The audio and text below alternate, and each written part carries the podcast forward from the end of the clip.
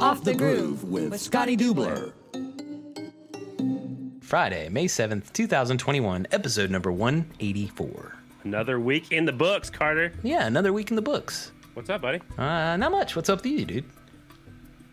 Not much. Just uh, got back from Atlanta Sunday around two in the afternoon. Took it easy Sunday. I think I slept probably ten hours last night. I'm uh, rested, recuperated, ready for another week. But then I look at the calendar. There's no racing this weekend. Dang it. Back Dang to another uh, a few off weeks here. What is it, two or three uh, between this one? Two or three, yeah, yeah, something like that. It's three weeks in between, so two off weeks, yeah. yeah. Um, there, are, there are a few non-national races here and there. Like there's a race Friday night I think my dad might run over to near Arkansas, and uh, I think there's another one coming up in Kansas again. So uh, there's a few on, you know, around that aren't A F T races, but... Yeah, there was supposed to, I'm actually heading up to Charlotte this weekend. There was supposed to be a uh, a race at Traveler's Rest uh, that I heard, like, all kinds of rumors, like ten thousand dollars purse, all this stuff. I, I think they've called that and canceled that for whatever reason. I don't even know, honestly, who was putting that one on, but I was thinking about maybe popping in there on the way to Charlotte, but no dice. I, I was... I was told, I reached out to Robbie Bobby because he's put on a race there before, and he said it's not him. He's actually doing a race in Greenville, Ohio. So hmm. I guess um, it's not him, but I heard it was canceled as well. So uh, hopefully people aren't, don't drive there for nothing. It's always better to call in advance than take off driving. So. Well, I will say uh, it's not as bad to have the couple off weeks with the, the amount of stuff we have to talk about from the Atlanta T T. Um, is there anything else that you wanted to get in for this one before we before we start talking about this week's episode, or what? Yeah, I do want to mention that we've had, if you look at three classes, three nationals, that's nine main events. We have had eight winners, Carter. I like that. Wow. I, don't, I don't know if anybody's even thought about that, but eight different winners in nine main events. That's pretty cool. I definitely didn't even realize that. And I usually notice yeah. stuff like that. Um... That's cool. Stick with me, Carter. I'll, I'll take you places. also, also, we had a really good question last week. What was the difference between dirt track and flat track, or flat track and dirt track? Dale Jones called me the other day, and he said basically, uh, if you Google dirt track, yeah. car racing comes up. If you Google flat track, it's motorcycle racing. Uh, and then also, Bert Sumner sent me a really long email. I, I'll I'll cut it down to as small as I can.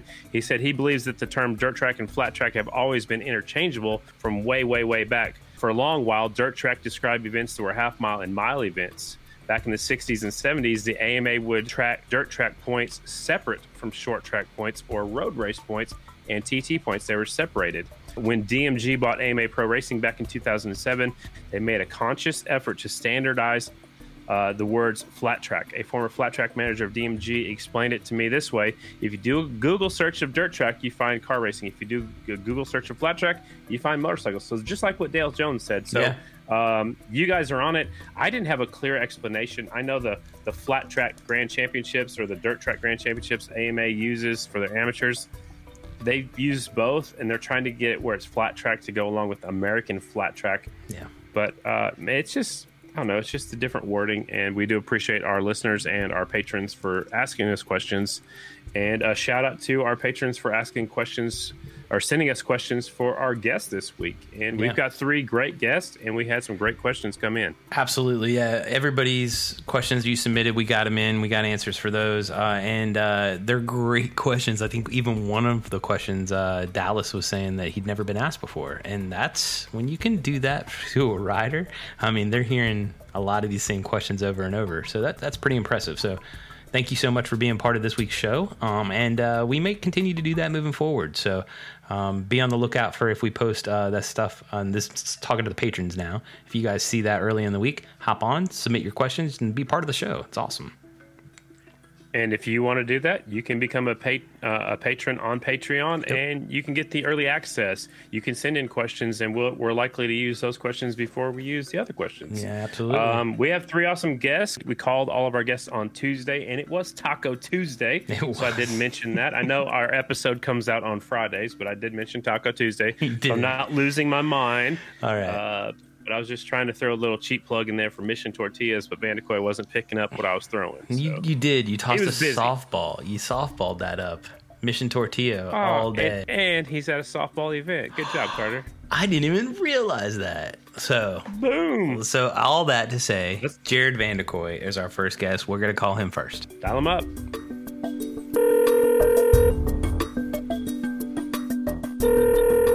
Hello? J V twenty. What's going on, Scotty?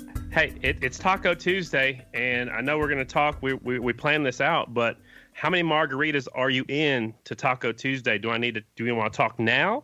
Or do you want to have a few margaritas and, and call back? This is the perfect timing, actually. So the, oh, the meat, the I, meat's I, on I the wish, grill? No, no. Actually, I wish we were uh, Mexican right now, but forgot the girlfriend had a softball game tonight, so just draft beer at the, uh, the softball field. So you're you're cheerleading tonight. She was cheerleader Saturday night? Yep, absolutely. So just uh, rah, rah, rah, kick him in the knee. The hard thing is, it's chilly. We're up in Buffalo, New York. It's cold. What? The wind's the wind blowing. It, it's a rough deal. Oh my God! What uh, what position does she play? Uh, right bench and D H. Not just kidding. Yeah. um, but she didn't tell me it was a doubleheader, so man, I'm gonna be out here all night. Oh my God! Is she is she good? I mean, she got game or what? Well, she's, you know, she's kind of like my racing program. It, you know, it's pretty hit and miss. Well, that's a perfect way to describe it. And you know what? That's why I wanted to call you, because I'm going to be honest with you, J V. Going into Atlanta, you weren't on my radar. I didn't even have you picked in the top five. No offense, but I just never knew you as a T T rider. What in the world got into you? I guess you could say I'm not a T T rider because, but I usually have the speed, just not the consistency. I'm usually on my head or a mechanical or something like that, but I'm usually decent at the T Ts, but man, we just put it together. I mean, Atlanta was good.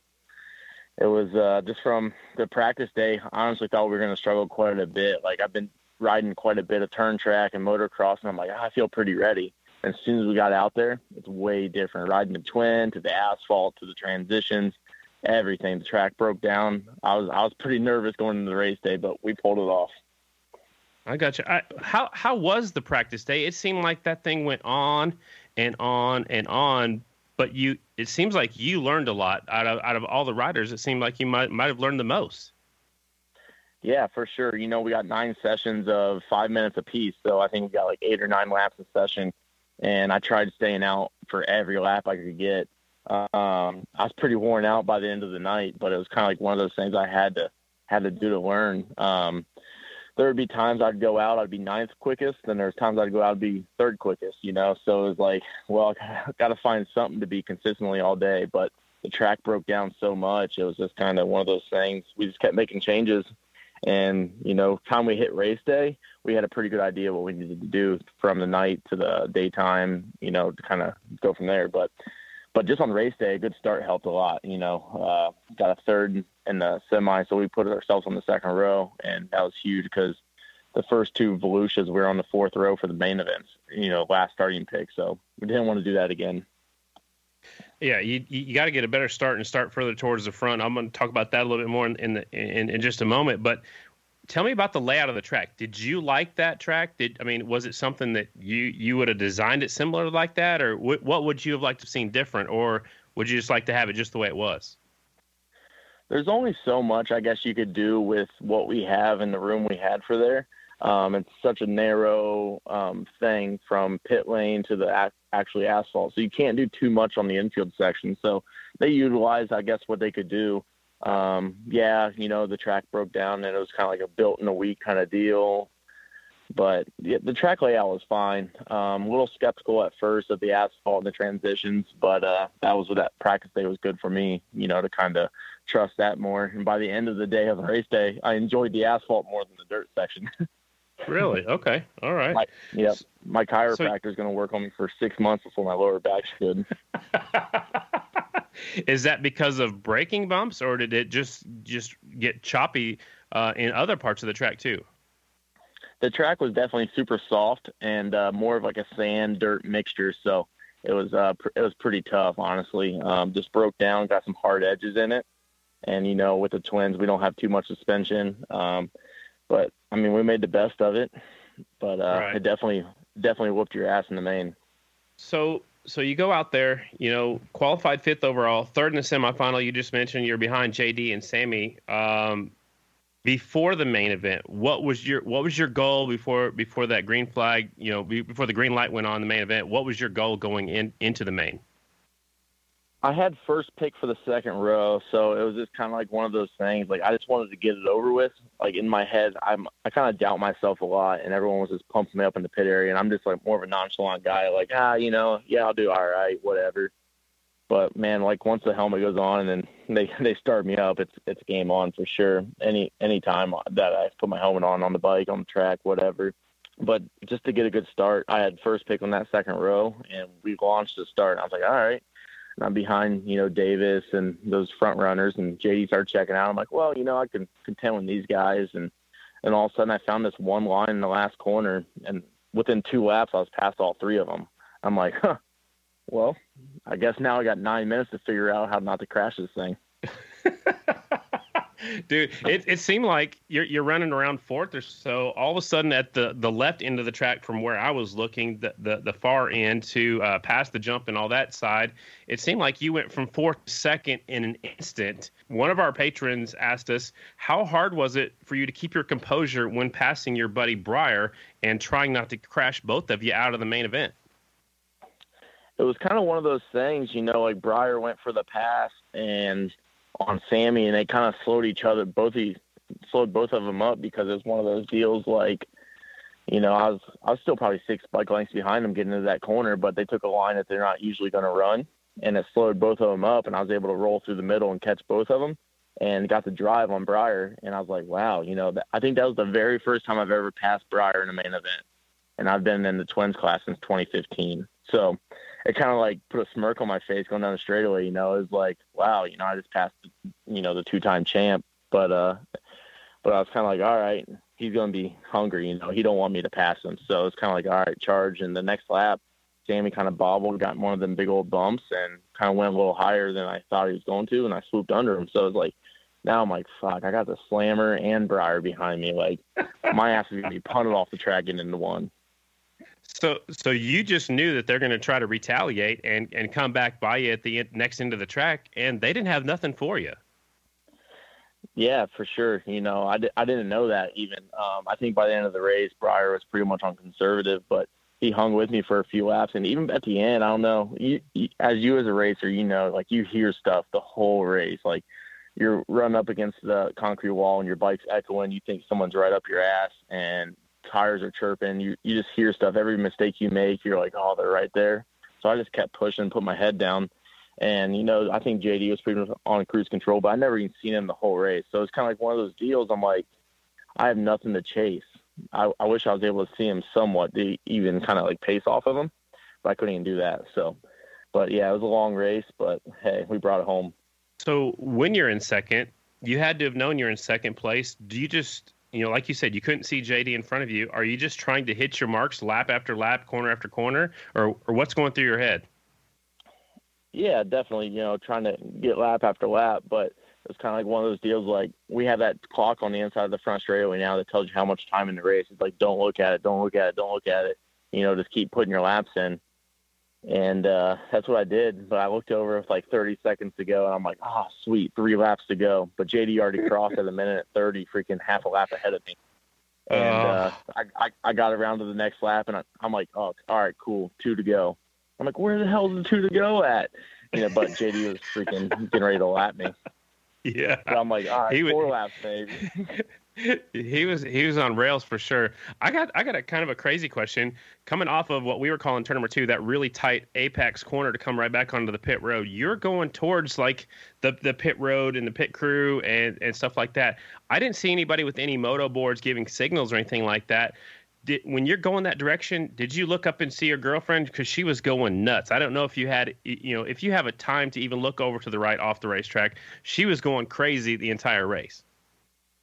I definitely didn't want to look right at all, or even kind of like lose concentration, because I, I feel like I've done that in the past before, but it's like one of those, like you're going in that first corner, fourth gear wide open. And we were, you know, that's our gearing for a, a mile track, and we're on asphalt. So I'm scared to death anyway. I got a front brake on my bike. Don't know how to use it.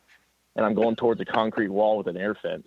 And I'm like, just trying doing everything to stay out of it. So that was the last thing going through my mind was look at the fans. Okay. All right.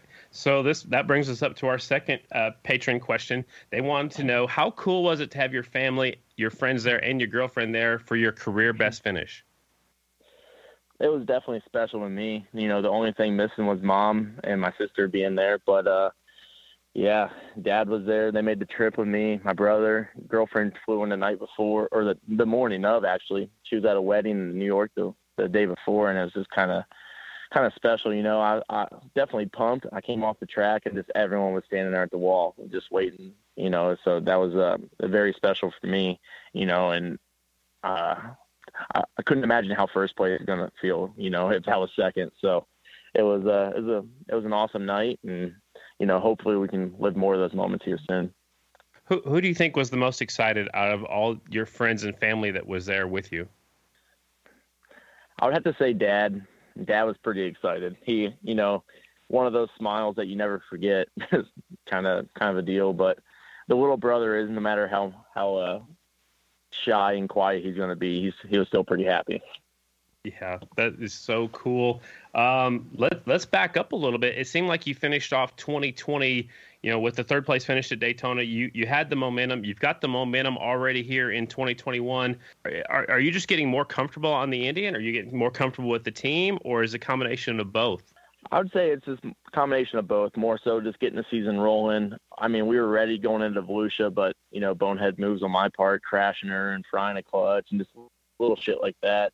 We charged from, I think there was a full field of twelve of us in Volusia, and I charged from twelfth to fourth and had a mechanical in the main event that kind of like set mm-hmm. me back a little bit.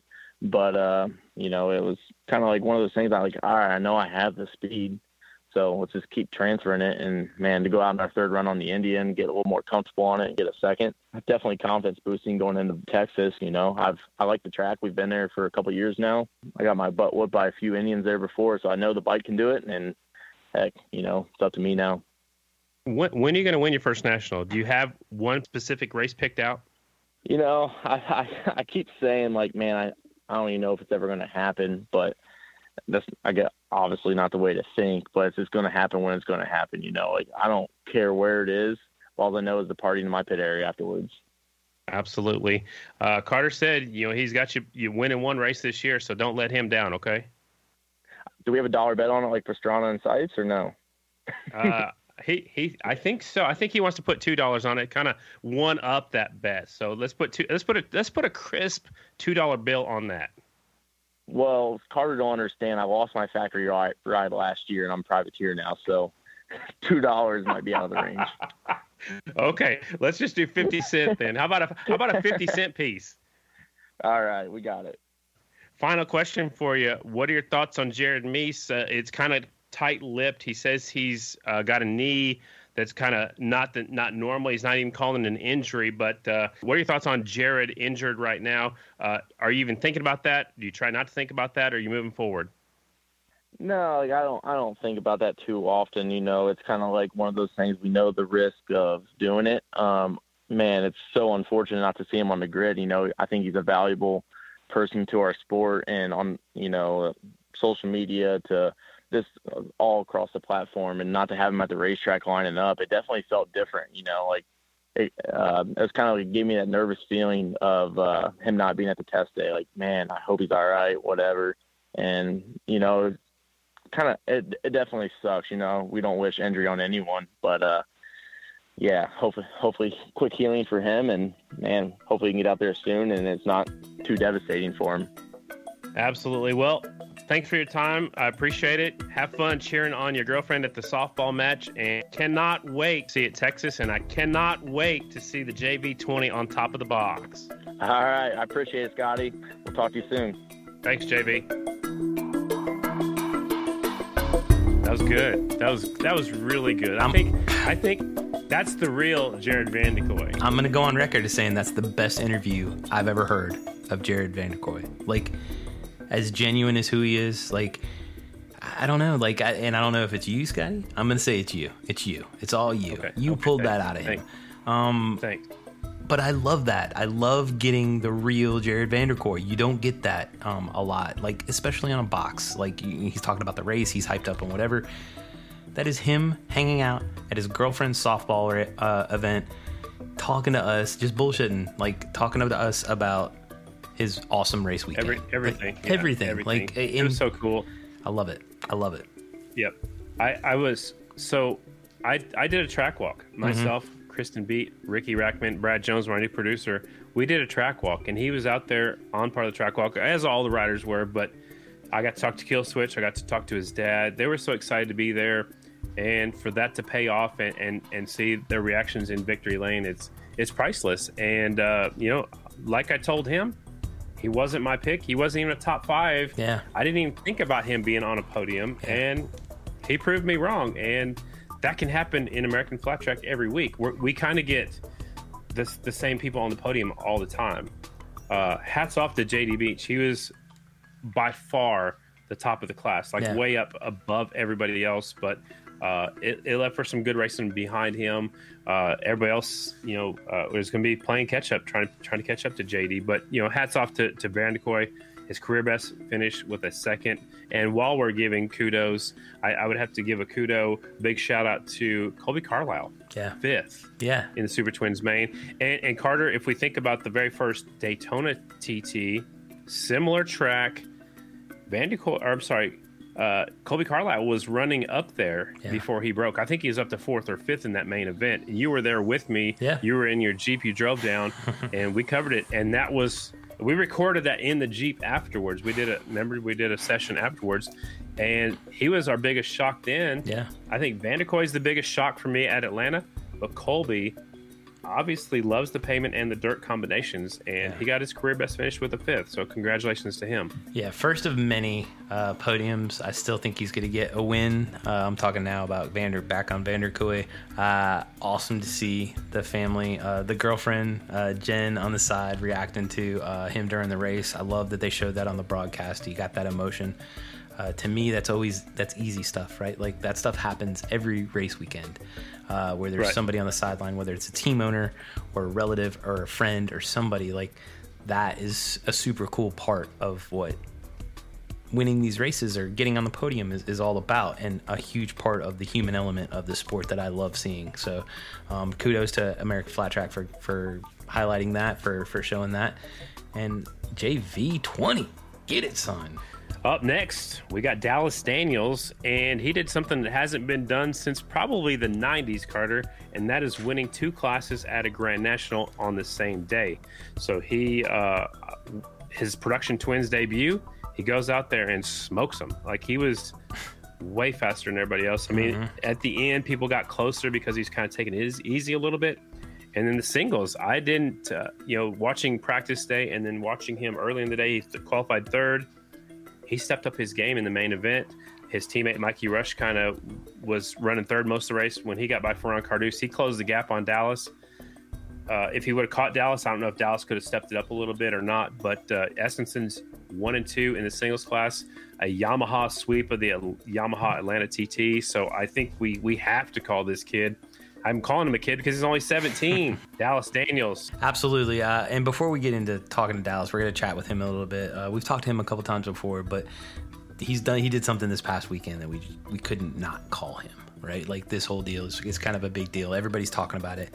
But I want to give a shout out to Ferran. Like the way that he rode Saturday night, he was the fastest guy out there. I was just impressed with the way that Ferran rode from the start of the day to the end of the day. Like to see him come over and do that at a national is, is super impressive to me. And, you know, I, I went to Barcelona. I, I, I went to Spain. It takes a lot out of you traveling that long in an airplane or two airplanes or three airplanes, however mm-hmm. long.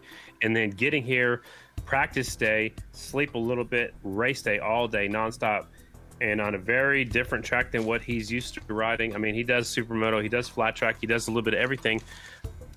But he's been here before. Yeah. But in in the, in the previous times he came here before, it got into his head and he fell off a few times. This weekend he held it all together. He got he got a podium spot. Congratulations to him. He took the he took the trophy back in an edible edible to go bag. I, I love that. That's I what he carried that. it onto the plane with.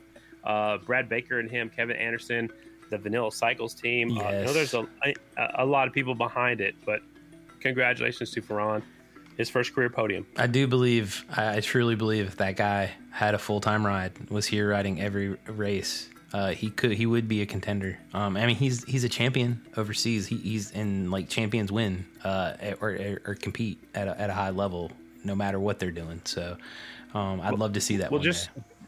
Just relate that to Maxwell, who's been here for a few years now. Exactly. Get, getting used to our tracks, getting used to our tires, getting used to the different rim size, you know, which makes the bike handle and react differently. Yep. If he would come here for a full season, he he would be winning. Uh, it took Max uh, well a little while, but Ferran's right there knocking on the door already. Yeah. So uh, I agree with you, Carter. I think I think he could win races. I know that's not what his goal is right now, but just for him to come over and compete in American Flat Track is cool. But to get a podium is even cooler. And I think he's definitely on the list to talk to down the road. Um, I don't know if he's planning on coming to any other races this year, but. Uh, I'd love to pick his brain and, and hear his thoughts on his run there at the Atlanta T T, uh, Super T T. But this one, this interview is not about Ferran. This interview is, is about the double D. Taking the double wins. The double wins. I love it. Um, let's call up Dallas. Dial him up.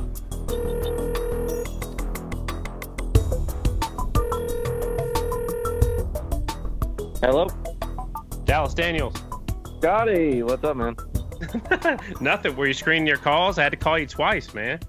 No, not doing that. I was uh, I was on the phone with one of my buddies. That's probably what the problem was. Okay. Well, I'm I'm glad you hung up and, and answered the phone this time. Uh, what what do, what are you doing? Where are you at? Right now, I'm actually at Mike Rush's house. Um, I was uh, been out here since probably about two weeks before Atlanta. Uh, flew to Atlanta and then uh, flew right back with Mikey. Going to be here until Texas. Just uh, just out here training with the teammate, and I think uh, been fun so far. Well, I was going to bring that up later on, but since you just brought it up right now, do you think training with Mikey benefited you more for Atlanta, or do you think it benefited Mikey for Atlanta? Because, man, he was coming for you at the end. Yeah, I think, uh, to be honest, I think it benefited the, the both of us. Uh, I don't think, you know, it benefited one of us more than the other. Uh You know, he has to usually train all by himself, you know, ride by himself and cycle and all that stuff. So it was just a nice change of pace for him. Usually me at home, I have somebody to go with, but sometimes I'm by myself too. So um, I think it was just good for us to be together and push each other. We get along really well and we're really good friends. And, you know, his, his family's taken really good care of me since I've been out here. And, you know, it, it was just good for us. We've been, like, mountain biking with guys like Doug Chandler and just, uh, you know, been around a lot of good people. And I think it's not only made me elevate my game, but made him elevate his game that uh, although we really like each other, we want to beat each other at the same time and we want to see each other succeed, too. So it's kind of a weird deal, but it's super awesome. And, uh, yeah, I think it's helped both of us. Uh, another one two for the Estenson Yamahas. You had a, a huge weekend, but I want to back up a little bit to Friday, a test day that seemed like it lasted forever. Uh, it was your first time ever on a twin. Um, did you go into Friday more looking to see what you could learn for the twin, or did you go into Friday looking to see what you could learn to go faster on the single? Oof, that's no kidding. That day was, was long for sure. Like I, I barely had any breaks going out on both bikes, but, uh, usually, you know, the as much as I really enjoyed riding the twin, and it was awesome, and I wanted to focus on it, I had to keep most of my main focus on my four fifty because I'm trying to win a championship again. So, uh, you know, just uh, at the beginning of the day, I was really, you know, paying attention to the twin, figuring out how it jumps, how it brakes, you know, getting used to the speed and figuring out braking markers because, you know, it's like where I brake on the twin is totally different where I brake on my four fifty. So I have to, like, remember, and I was really, that's what I was focusing on, is trying to get used to the four fifty as quick as possible when I got off the twin, just because I knew I was going to have to go back-to-back main events. But uh, towards the end of the day, wanted to get my uh, setup dialed on my four fifty, and, you know, I mean, I ride that thing all the time. It's like my practice bike. It's what I ride every day, so it's not a, you know, it's not any different. I I really like T Ts anyway, so it was a kind of split the day in half on what I wanted to focus on, and it worked out, you know. During practice day, did you have any chance to, you know, hop off one of one of the bikes and go watch J D at all in practice? Well, uh, actually, right at the beginning of the day, we watched J D go out, and I think everybody on the team was just like, holy cow, like, he was wicked up right from the beginning, and he was just, he was on the gas, man. It was actually, it was really cool to watch just how focused he was and how, uh, how fast he was going. And Colby too. I mean, both of them guys, they were on the hammer all weekend, and they both did really well, obviously. And, uh, yeah, it was, it was cool to have J D and them on pace. Like, I would go over and ask J D questions, like how he shifts and how he brakes and how he jumps the twin and stuff, 'cause I had hardly ever rode one, you know? So, So, yeah, like I would, you know, it was usually Super Twins, production, and then uh, singles. So I would at least get to watch him for a few laps, and then I'd have to get ready. But, yeah, of course, I paid plenty of attention to J D. I like to study what he's doing. He, he looks so comfortable. Even the first session out, I think he was one point seven seconds faster than everybody else. And, and then watching you go out in the next session, both you guys are just kind of flicking those bikes around like they're mini bikes. So you guys looked really comfortable right off the bat. Uh, tell me about the track. Did you like the layout? Uh, did you have one favorite part of the track, or did, did the whole thing just fit your style? I mean, tell me a little bit about the track and, and in your opinion. Yeah, the track was, it was so awesome. I mean, I, I, if I had to lay out a racetrack for American Flat Track, that would probably be exactly how it went. Like, the pavement playing into mine and J D's favor, us being road racers. I, you know, I have a background in some supermoto. Uh, so does my dad. And it's just, uh, I love T Ts. I love jumping. I grew up motocrossing. So like the dirt being rough wasn't anything different for me. Um, and I mean, the track was just so much fun. I remember going out on it for the first time and just, just pretty much laughing the whole time, just because it was, it was nice to have a, a little bit of everything, you know, a little bit of asphalt, some roughness, you know, the corner down at the far end was like riding a short track. It was just, it was so cool. And, uh, yeah, A F T really did a, a great job, and hats off to them for giving us a racy track and, and a really fun track. Yeah, it it was fun for us to watch. It was, it brought all kinds of different elements. Um, did you find yourself trying to stand up through some of the braking bumps? I noticed a couple of riders were doing that, but I don't I don't really recall seeing you do that. I know, like, especially coming off of pit road, uh, you know, jumping kind of back into the infield, and then some of the braking bumps after the jump. Did you try to stand up at all through some of the corners, or, or was that just other people? Um, I did see other people doing that. Like, I think J D was one of the guys, but no, I, uh, I was more kind of looking for lines around them, like into the right hander. I was going above them and kind of trying to miss them. Uh, on my four fifty, I would really just go right through them, but on the twin, they, it would really make the motorcycle upset. So I was trying to look for a way around them, and, uh, one of them slower to go faster things, looking for my way around the bumps. So, uh, no, I never really stood up. I'm sure in that Super Twins main event, as the track got rough, I, I probably would have, but not in any of my races. Okay. Let's talk production twins first. Fast qualifier over your mentor, uh, one of the guys that you look up to, one of the guys that's helped you throughout your career, Johnny Lewis. Um, how did it feel to out-qualify him on the on the twin on your first day, you know, first time out? yeah, yeah, it was uh, it was really cool to be able to race with Johnny at at the professional level. I've obviously raced with him a few times, but never. Uh, never had an A F T race. So, you know, I mean, Johnny's developing that motorcycle over there, and obviously they have some work to do, and it's not, uh, it's not, you know, quite up to par yet. And I think if he maybe had a little bit more power, he probably would have been closer. So, you know, I, uh, I mean, I don't take that as like, oh, like out-qualified my mentor, I'm better than him or nothing. You know, Johnny, he's a bad dude, and he's a, you know, he's won races for reasons. And I just think that the motorcycle has a little bit, you know, a little bit more they need to figure out. And, uh, but no, it was cool to get to race with him. Unfortunately, he fell down. We didn't get to, you know, race much at all, but, uh, no, it was a good time. Absolutely. One of our patrons uh, that, that helps sponsor our podcast, they wanted to know the question, what was going through your head after you got the hole shot in the Production Twins main event? And then the red, cl- red flag came out for Johnny Lewis. What goes through uh, your head when when you had that already set, you had the lead, you're long gone already, you'll quickly, and then the red flag comes out. What goes through your head?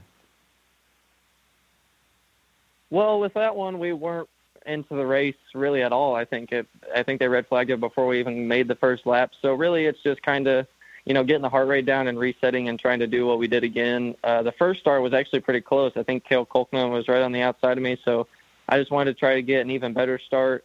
and just uh, just try to break away as soon as I could. Um, I wanted to try to get a gap so I could kind of relax and save some energy for the the four fifty race. I knew if it was a heated battle with one of them guys, I was going to be uh, probably a little more tired than I was. So I was trying to go hard at the beginning and then, you know, let it plateau until they kind of caught up to me, then then uh, go again. But, I mean, if it, if we were about halfway through, it probably would have been different. But at, at that early in the race, I didn't really think much about it.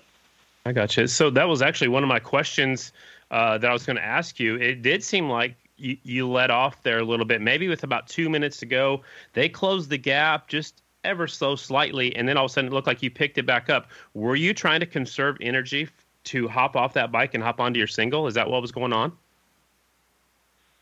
Oh, yeah, uh, one hundred percent. I mean, that, that twin's very physically demanding, especially eight minutes plus two laps on a track like that. So, you know, I kind of broke out to a lead, and I took a peek back, which, I mean, I hate looking back. It's a terrible habit, but, uh, you know, it's not – we don't have pit boards or anything or anything like that. So I had to – I wanted to make sure, you know, and seeing I had a gap, so I kind of just rode it out for a little bit and just kind of took a break. And um, about – Yeah, about like you said, about two minutes ago, I took another peek and seen, I think it was Dalton, he was kind of coming, so I was like, oh, geez, and I kind of picked up the pace a little bit, and then I was just like, eh, screw it, I'll just, you know, go from here on out, and I think we won by, you know, four or five seconds or something, and no, it was, it was a good race. When are you going to ride the twin again? Uh, that, that's a good question. It's actually a, a funny story. I, I, I didn't really know I was going to race this thing until about two days before the press release. Uh, about two weeks before it came out, my dad calls me and he's like, hey, you think you could do this? And I'm like, well, yeah, I mean, that would be awesome. And he's like, okay. And he hung up the phone. I'm like, yeah, oh, all right. Well, I guess maybe they're just thinking about it. And then Tommy calls me about two days before the press release and he's like, hey, you're signed up, you're racing. I'm like, oh, okay, cool. Wow. And then the release came out. So it wasn't like a big, we've been talking about it for weeks or anything, kind of just got thrown together. And it was a, it was obviously a good decision.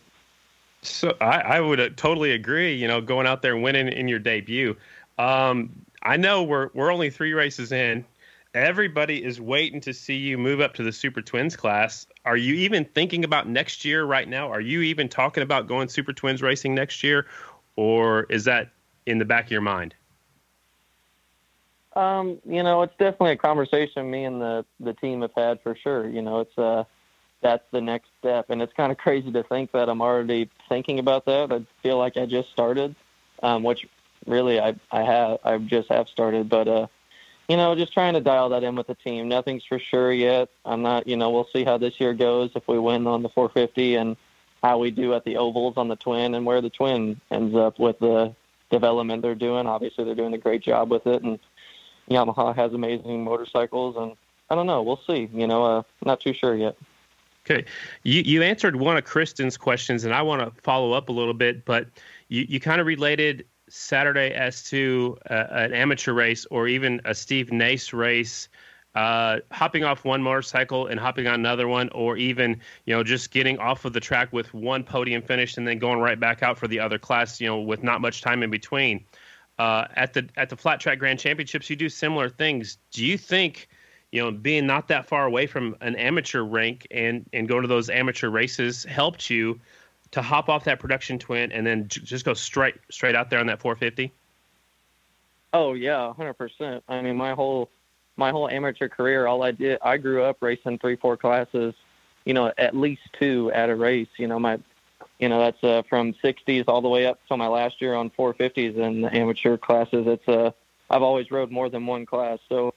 You know, and I've never, obviously, dirt tracked a bike with that much power um, and had to get off it and get on, you know, my four fifty. So it was definitely a difference. But, you know, luckily I was, you know, I feel like I'm in pretty good shape. And obviously I'm really young, so that, that helps too. And, you know, it wasn't super hot out or anything. So, uh, but, yeah, I think that one hundred percent racing a bunch of amateur classes growing up was what made that easier for me, I guess.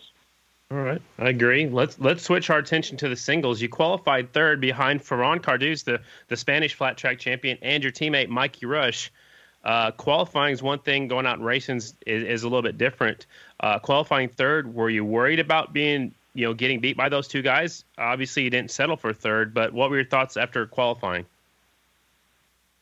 Yeah, the the thing about qualifying, and Mikey says the same thing too, is like we're not qualifiers. Like I'm a racer, and so is Mikey. And, you know, really just, I mean, now you want to be in that top eight so you can be on the front row, but it's like, just get me out in a race. Like uh, the pace always picks up during the race, and the nerves get up, and the real racers go to the front. And, you know, that I'm not a, I mean, you have to qualify. It's not like you can get around it, but uh, yeah, I mean, I wasn't worried. I knew I just needed to be up on the front row, and, you know, that semi was good. I got the whole shot, and me and Ferran had a really good battle. And, uh, you know, he's a really good T T racer. He has a lot of supermoto experience as well. And um, I knew him and Mikey were probably going to be the toughest competitors, and throw Max in there. He was going good, and Henry, obviously. And, you know, getting off the twin, I was a little bit I was a little bit nervous going into the weekend about riding two classes. I didn't want to jeopardize racing my safety, but, uh, you know, just I just knew that I wanted to get off with the guys.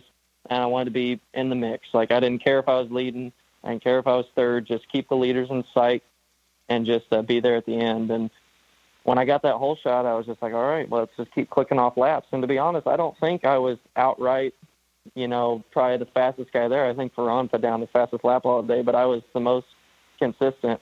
And while them guys were racing, I was just putting down good laps, and that's all it took. You know, like Mikey, he caught me, and it was a little bit too late, but, uh, yeah, I mean, it was a good race, and just putting down consistent laps is what won that.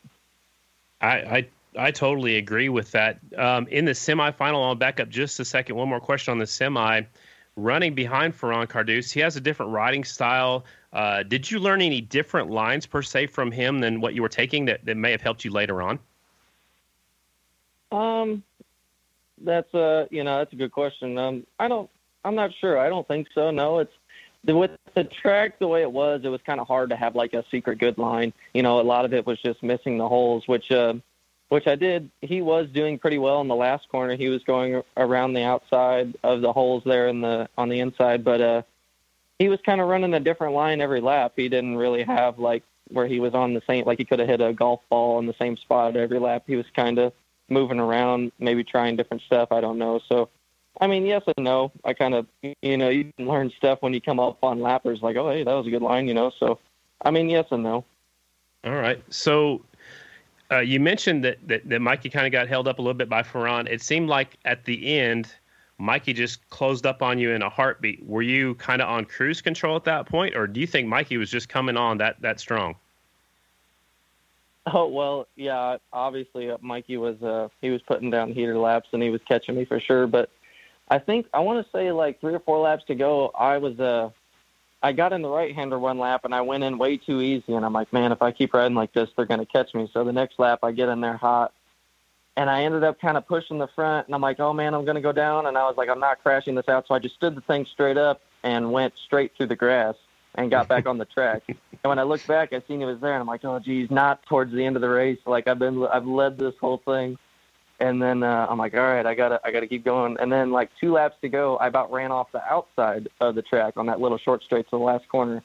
And then I could kind of hear him, and I'm like, oh man, here we go. So, yeah, Mikey was obviously running really well, and he was catching me, but I was also making some mistakes. I was getting a little tight, and you know, I, I think it was a combination of things. Yeah, I, I agree with you right there. Uh, you're leading the points by three over your teammate. Is it too soon to be looking at point standings, or is it something that you, as a former champion, uh, already put that in the back of your mind and you're just going out there to race every race? I mean, are you points racing already, or not, not even thinking about it? Oh, no, not at all. I, you know, not even really paying attention to the points. Uh, obviously, glance at them a little bit and see where we are. But, I mean, after th- this point last year, after the third round, I was like eighth in points, like twenty-two back. So, I mean, it does not matter at all. Uh, Anything could happen at these next few races. We're way too early to get thinking about that. Uh, you know, right now it's just go out and we need to win races. We're in the best spot right now. We had a great opening at Volusia, and obviously a really great day at Atlanta. And um, hopefully a few more good good races at Texas and so on. Uh, and then, you know, later on down the road, start thinking championship. But, yeah, it's way too early for that. A lot of your family and friends were there. Your former team manager, your your sister was there. Your mom was there. I saw tears of joy. I saw the, you know, Sam Estenson was going crazy. Tim Estenson was going crazy. Who was the most excited at the end of the day? Um, Wow, that's a good one. You know, to be honest, I think it was the Tim's wife, Tracy. She got to go on two victory laps. She had just watched her. She had just watched uh, her team make history. And, you know, to be honest, if it wasn't for Tracy, I probably wouldn't have a ride. Um, when Tim was doing this, he uh, he just wanted, he was just going to go twins racing, and she said, no, you need to bring uh, the four fifty talent up. And she's, you know, if she didn't support Tim, we wouldn't be, Tim wouldn't have a team. So, uh, yeah, to be honest, I think it was her. You know, obviously everybody was excited because we had, like, you know, we made history. I mean, we won every main event, and it was a, it was a really good day. But, yeah, if I had to pinpoint one, I think it'd be her. That's awesome. Did you guys really catch air over the jump when she was on the back?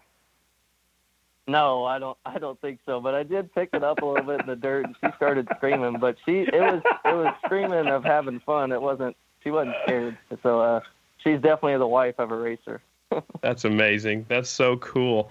Um, it was a good day, not only for you winning two classes, Mikey finishing second, J D winning his class, and, you know, Colby, a solid fifth place finish too. I think he really likes the, the Super T Ts because he did really good the debut at, at Daytona a few years back. So all in all, a great day for Estenson. Oh yeah, it was awesome. Uh, you know, Colby having his best finish, me and Mikey won two, and obviously J D putting on a clinic in the Super Twins class at a, it couldn't have gone any better, I don't think. I've got I've got one more question from one of our patrons. They wanted to know which one of your skill sets helped you out the most in Atlanta. Was it your road racing background, your supermoto background, or your flat track background? Uh, wow, that's a, not, nobody asked that one. That's a good one. Um, to be honest, I think probably my supermoto background, just because, you know, road racing, um, you don't really ever have a corner that tight and that slow. And then transitioning from asphalt to dirt, uh, you know, going from dirt to asphalt is easy, but sometimes guys can screw up going from the asphalt to the dirt. It is tricky, you know, and, and stuff like that. And, uh, and, and going from dirt to asphalt too, cause you have dirt on your tires. Sometimes guys get sketched out. So yeah, I would have to say supermoto experience too. And I'm really glad I went and did that championship because it definitely prepared me for the Atlanta Super T T a little more. Alice, thanks so much for your time. Congratulations on the double win. First time that's been done since the legend himself, Ricky Graham, did it. Uh, you're you're our next legend in the sport, man. Keep it going, and uh, can't wait to see you in Dallas. All right, thanks, guys. That kid is going places. Like, he didn't even sound like a kid when we talked to him, dude. Like, he sounds like almost he, like a guy in the back end of his career. That's like lived he, he, he's all. so art- articulate. Yeah, he's so articulate. He can lay it all out there. I know they've they've talked to him on N B C S N, and he can he can describe that track, and and he could put it where you could close your eyes and envision what he's talking about. He's he's that precise, and I think that's what it takes for him to go fast. He he can see it all. He feels it all. He's got it, man. He's the all around package, and. And if we don't lose him to road race, man, he's going to be around in dirt track for a long, long time. I said dirt track. He's going to be around in flat track for a long, long time. Yeah, I, I, I Googled dirt track and I saw cars. It was weird. Um, he said it. I'm kidding. No, uh, no, you're absolutely right. And I, I don't think he's going anywhere. I think he wants to stay here, and I think he wants to win championships here I, and win races to beat that record. I do. Un- unfo- unfortunately, Carter, Maybe we've all heard anything. that before. We've all heard that before. If a if a smoking hot road race deal comes around with a lot of zeros on the end of it, these flat trackers go play on the pavement. That's usually what happens. I hope, I hope Dallas sticks around. I'd love to see him in the, the Super Twins class. I'd love to see him battling for a championship. I'd love to see him battling for race wins. I think he'll I think he'll I think he'll stay here at least long enough to try the Super Twins class. Yeah. Shoot, he's already he's already won a production twins class at seventeen years old in his first go round. Yeah. I mean, come on, man. I mean, I, he's in, he's incredible. Chris Carr last week called it. Like he he he's he's the one that said it. Uh, like next year he'll be on a Super Twins ride. He's like, there's no doubt in his mind, and I don't think he's wrong, right? Especially seeing how well he did Uh, his first time out, and well, I'm not surprised. And if just look at this, if he wins the singles championship for a second consecutive year, nobody's done that yet in this class, A F T singles class. Uh, he, he'll do that. He has nothing else to prove in the singles class. Mm-hmm. Will he stick around and ride production twins and, and you know, spend another year? I don't think so. I think there's going to be more opportunities to, for him to ride a twin this year in that provisional, you know, moving up a class. Uh, I th- I think he'll be in Super Twins next year, as soon as next year. Yeah, I definitely see it. I, I don't see anything. Well, there's no reason why, even if he doesn't win the championship, right? If he doesn't even right, race another right. uh, production twins, like I think that he's ready, and, and he thinks that he's ready. What blew my mind was the fact that he didn't even know a week before that he was going to be doing this. A couple that was, days before, right? Like that. Yeah, like yeah. Like and then he just whatever. Let's yeah. go do it. And then he did what you he know, did. You know, like may, maybe they did that so he wouldn't stress out too much about it. Though. Maybe maybe that was a planned move by Estenson and Tommy Hayden. Yeah. Who have been down the, you know, Tommy's been down that road before. So maybe that was a planned move. Maybe it's just a last minute deal that they approved through American Flat Track. We didn't ask that question, but uh, that's cool that, that he didn't know just a couple days before. But yeah, uh, good interview. Dallas is on it. He's out there playing and training and riding with, with Mikey Rush, Doug Chandler, uh, former factory Honda rider. He's he's out there. He's not just goofing off. He's training, he's riding, and he's still winning. So uh, hats off to him. Who's up third? Mister Mike Turner, this guy, there you uh, go. He's been busy. I mean, we talked to him a couple weeks ago. What was it, about uh, six or seven episodes ago? I think we had him on for, for a full episode and kind of got his backstory there, which is super cool. Uh, I've just, I, I love what this guy's doing for Flat Track right now. Came in big with Honda, um, doing big things, not, not just on the national level, like what he's done to support uh, the R V A Flat Track event that happened a couple weeks back that we've talked about and had uh, the guys on to discuss. Uh, and, dude, just big things in the singles class, right? Like bringing on Progressive uh, like right before Atlanta. That's a big deal. Um, like, mm-hmm. And he's not just like... He's just not going half in, dude. He's he every the, the amount of prep that this team has. Like we were talking to Bigelow in Richmond, and he was saying, "There's never a time where he says no. Everything they ask for to make the sh- the the team better is a yes. Let's get it. Like, do you need two of them? Like, that is amazing to hear from a team owner. And if you're in Big's position, like." That's what you dream for. That's like a perfect situation. Right. There's a lot of stress probably that comes with that just because you, you got to deliver when you get that stuff. But like if you're good at what you do and, and you work really hard, that stuff comes and it's going to come for that team. So I don't know. I, there's just so much to talk to him about since we ta- talked to him before. So yeah, I just wanted to call up Mike. We haven't talked to him since that original interview. There's been a lot going on. And Bill Warner, I got to hear about the whole deal there. That dude was in a t-shirt. A, a Honda t-shirt Honda Honda t-shirt Honda. In Atlanta. Like I never thought I'd see the day, um, but it's awesome. Nope. Uh, so we got to ask him about that. You want to give Mike a call? Yep, let's call him up. Let's do it.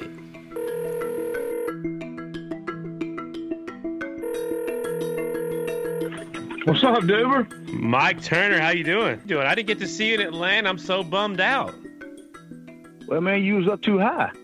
No kidding. No, dude, it took me like thirty minutes to get up that high, so I wasn't coming back down. I don't blame you, bro. I've been, oh, I've been winded.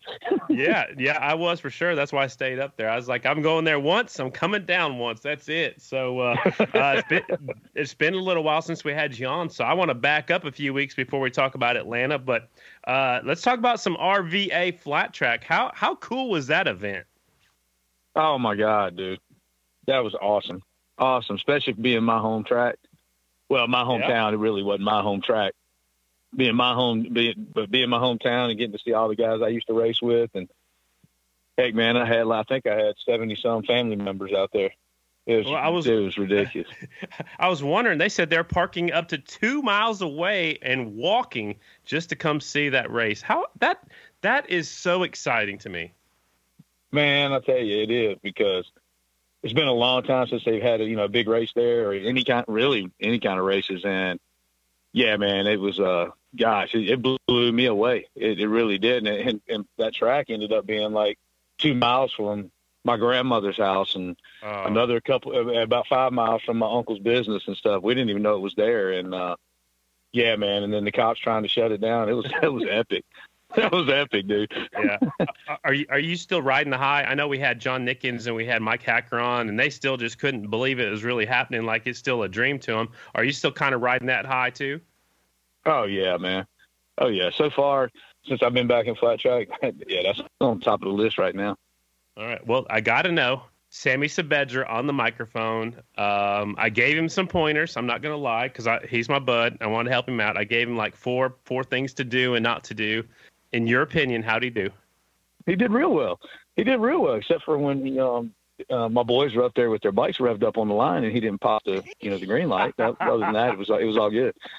Well, that, that's not in the announcer's contract, you know. I just I'm just gonna I'm gonna back it up on that one. You know, that's that's not in any part of my contract I've ever had. I'm not flipping any light switches green. I'm busy talking, and he's like he's like, oh crap, why are they still sitting here? Oh, it's my fault. Yeah. Well, I, I didn't I, know it was him either, man. I was standing right below him looking up going, who the heck's supposed to be doing this, man? I was like, what the heck? He's there popping rev limiters. Yeah, yeah. And later on he told me, yeah, that was supposed to be me. I was like, okay. Whoops. Whoops. That's the whoops moment of the night. That's okay. So, I'm okay with that. So uh, then shortly after the R V A flat track, you guys – Uh, I say you guys, you and your team had this huge announcement, Progressive Insurance climbing on board uh, Turner Racing. Uh, that's huge, man. Yeah, man. It's, uh, you know, it's, it's, it's uh, really unbelievable. You know, kind of blew me away a little bit too, but uh, Todd with uh, Progressive give, gave us a call and, you know, they were looking for another team to sponsor. And, um, you know, with us obviously having Honda, it was a nice fit for them. And, um, you know, Honda, you know, Honda kind of has to say so a little bit too. And, uh, we call Honda and Honda was really into it. And, you know, man, it's got, you know, Progressive and motorcycle insurance. That's just, uh, that goes hand in hand. So it is, uh, yeah, it's, um, uh, I'm kind of blown away still about it. Kind of blown away still about it, man, but it, it's, it fits us perfectly. Absolutely. I want to know which race is Flo coming to so I can be on my best behavior and I want to meet Flo. Do you, have you got, have you worked that out yet? No, but we're bringing in, uh, you, you know, the the uh, the guy, the the half motorcycle, half man, Motar. We're gonna yeah. bring him in, man. I think I think that's more. Yet. He's gonna run yeah. a few laps around the track. I, I want to go with him. I want to go with him. That's so cool, dude. All right, let's uh, let, let's talk Atlanta just a little bit. Uh, top five for Wiles with fifth on uh, on the last lap. He got up in there at top five. Bruner not too far back in seventh, and Zabala fifteenth. Um, I know as a team owner, you, you got to be wanting wins, but these guys are progressing and they're getting to know each other, getting to know the bikes and stuff like that. All in all, are you satisfied? Are you okay with Atlanta? Would you like to do it again? I mean, what, what are your, what's your takeaway from Atlanta? Yeah, no, I'm not okay with Atlanta, unfortunately. I mean, we really, by the, the by times and, you know, on the transponders and things like that, we should have been further up. And, um, you know, I know that doesn't always trans, you know, translate onto the track, but yeah, with having Henry, you know, it, it, it, we should have been fighting for the win. And we kind of messed him up a little bit during the, during the course of the race, you know, being a new team, and we corrected ourselves and got him back there, but a little too late. Not, you know, we kind of cost him a front row start, same with Trevor. Um, So, yeah, it's no, no, it's kind of disappointing. And I, you know, we're being with fifth and seventh. That's usually pretty good, but no, nah, not for us, not this year. Okay. I'm right there with you. I, I would have to say, you know, I'd give you guys like a B plus, always room to improve. I know you'd, you'd like to do it again. And, and, uh, I, I'm right there with you. I understand that. Um, how about, how about the track? I mean, they moved in in one week, the, the, you know, Supercross was there for three rounds. Then Monster Jam was there.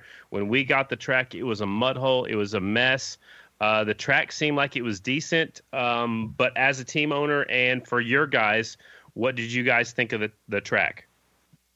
Actually, the track was okay. I mean, it kind of um, we've kind of been working on our engine package and, you know, our tuning package and um, and suspension. But with the engine and tuning package we got now, we feel like we've found a lot of speed since Volusia, and that long front stretch, man.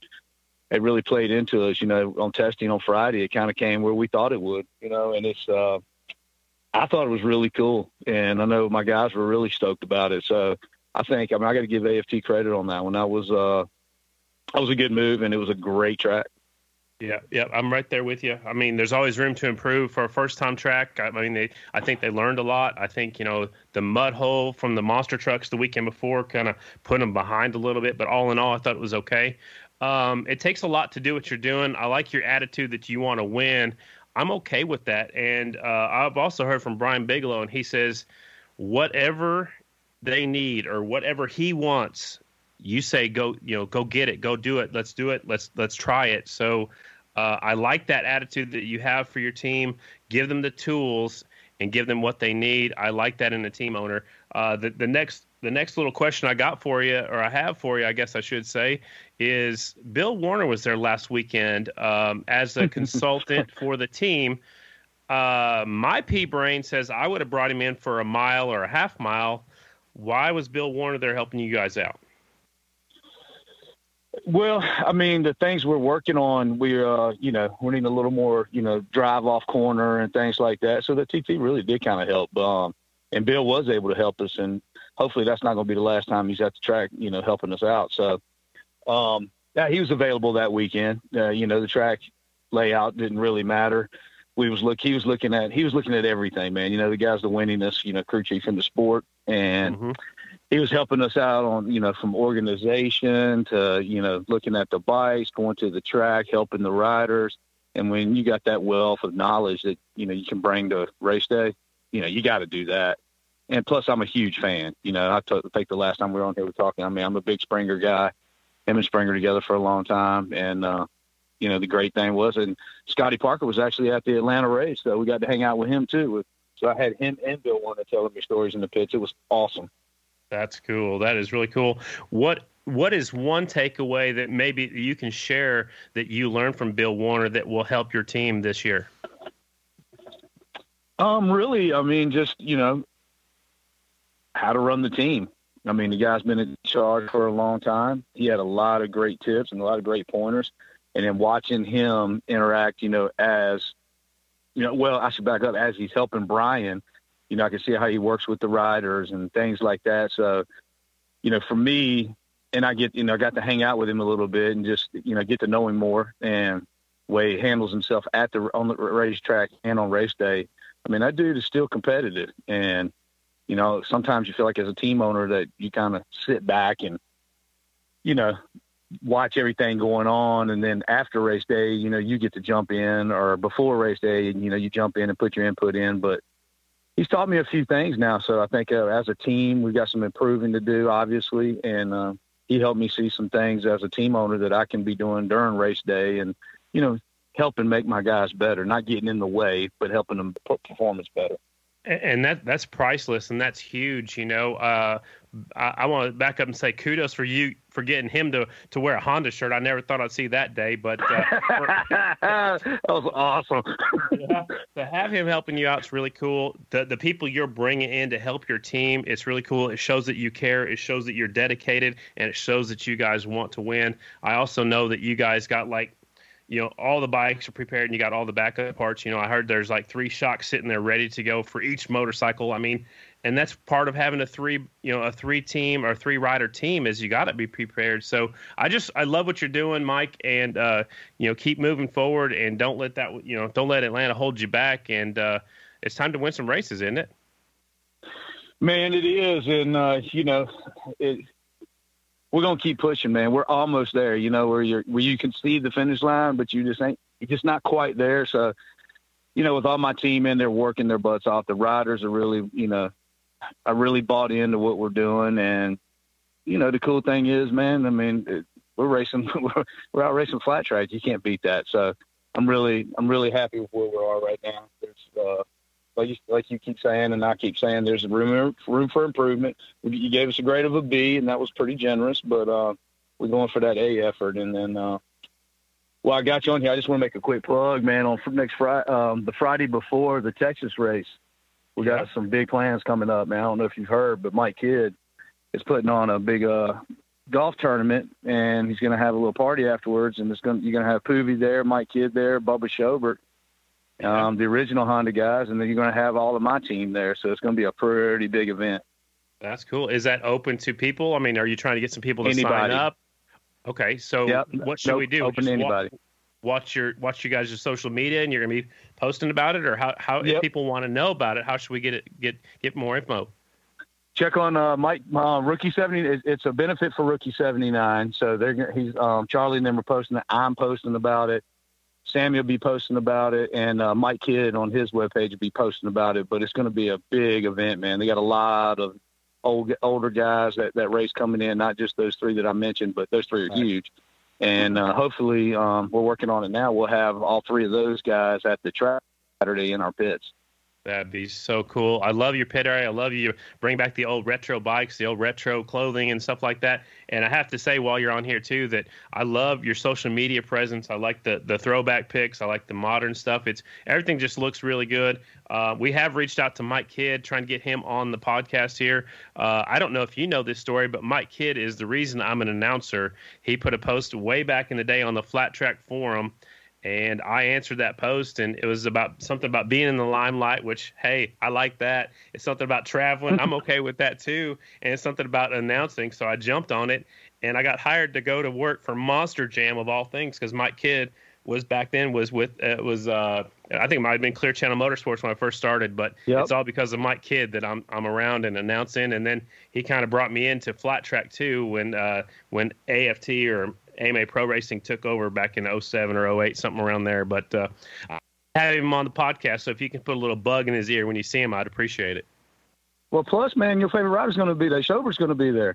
Oh, I know. I know that. I got to hang out with Shobert. Come on, at, man. Uh, yeah, yeah. I got to see Bubba Shobert down at Lubbock, Texas. Him and, and his wife and a bunch of his family came to watch the arena cross. So uh, he's definitely, you know, my hero for sure. Uh, but there's nobody like Bubba Shobert. But I just got to say, Mike, thanks thanks for taking the time out of your day to come see us here on Off the Groove. And, and keep doing what you're doing. You guys will be on the box here real soon, on top of the box real soon.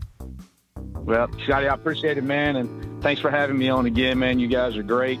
I love y'all's program, and, you know, whenever you need anything, just give me a call. All right, man. Thanks for the open invitation, and we'll see you down in Texas. All right, buddy. See you, man. Bye. Mike Turner, ladies and gentlemen. What's, what's cool to me is he's got so much going on, but yet he takes the time out of his day somewhere and listens to each and every one of our podcasts. He is one of our patrons on Patreon, and we appreciate all his support. So uh, it was cool checking in with him, and he said he's available anytime. So anytime there's anything we need to know about Turner or the, the three riders he's got, he's there for us. And I appreciate it, that. It's not just that he makes the time. It's that he's he's there and present when you're talking to him. He's listening to what you're saying. He cares about uh, what you're doing. And I don't know, man, what he's doing for the sport of flat track right now is pretty damn amazing to see. Uh, so uh, he says he every time he talks to us, he's like, keep doing what you do. And I say right back at you, man. Keep doing what you do. Because exactly. Like, it's, exactly. it's it's people like him and Tim Estenson and Jerry Stinchfield, those guys that are that are making this thing go around. Uh, every yep. every week in, week out. So, um, for sure, yeah.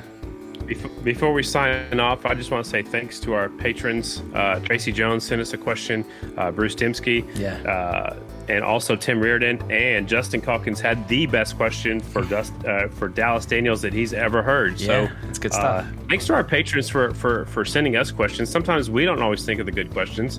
uh, you know, it's just my my little pea brain that's between my ears and Carter's down there in Jacksonville. That's Uh, stressed out with his real job, so what we come up with is what we end up with, and and uh, Carter Carter kind of types me some questions during the interview. Uh, lately, it seems like I've been typing out the uh, the whole intro and or not the intro, but the the whole format of how it goes down, and then Carter throws in his two cents here and there. But uh, we appreciate all of our patrons for their support and their questions, and uh I can't wait to do it again next week. And we don't even know who we're talking to just yet, so no so if you guys got any ideas, I mean, we've got a list that we go through, but of course of course we do.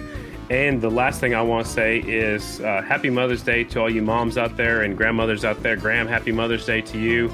Uh, Graham's got four awesome children, and one of those children had me, so if it wasn't for Graham, I wouldn't be here. So uh happy Mother's Day to everyone, and hope everybody has a good, safe, enjoyable holiday. And I'm I'm ready for some more flat track. I'm not gonna lie. No, it's uh, I wish I, I wish you could say it's right around the corner, and I can say that, but it's not really right around the corner. Um, yeah, we'll get back. We'll be back at a track before you know it, dude. Um, and then uh, yep. we really got to get him planning that special one that we're going to. We'll, we'll yep. fill you guys in on that one here in the next couple, couple I'm about weeks. to book some rooms on Airbnb. I haven't done that in a long time. So Dude, make sure. uh, going to do a little something different and have some fun. And Left Out's going to be making a big presence here oh, real yeah, soon. It's going to be a lot of fun. Uh, I can't wait to do this one. It's going to be great. And possibly a road race. I've never been to one of those. Uh, Dude, so you're we'll gonna see. be blown away.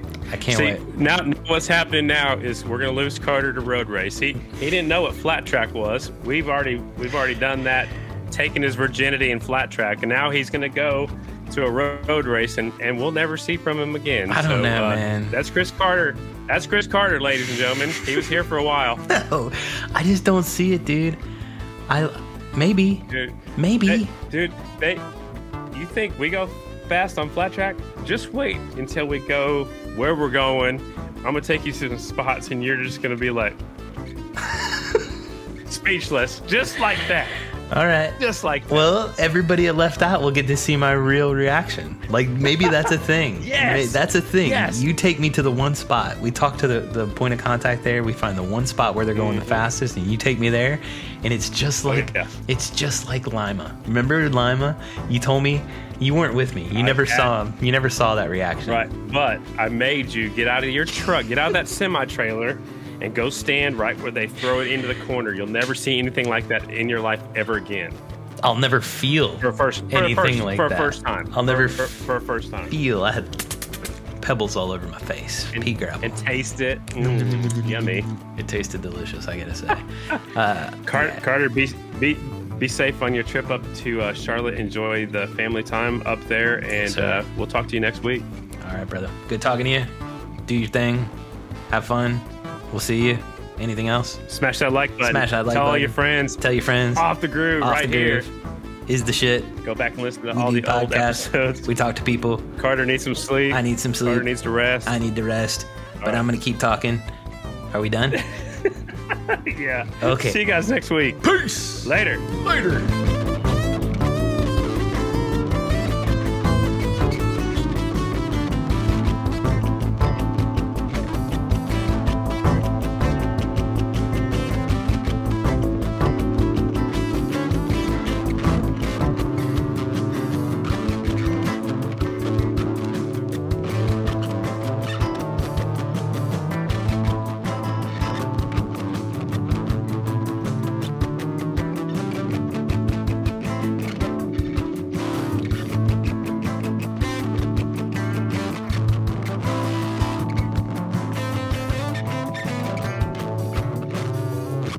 Bye, Carter. Bye, Scotty. Bye, Carter. Bye, patrons. Bye. Bye. See you next week. Hope you find Bye. your dad. Bye, buddy. Hope you find your dad. No. No.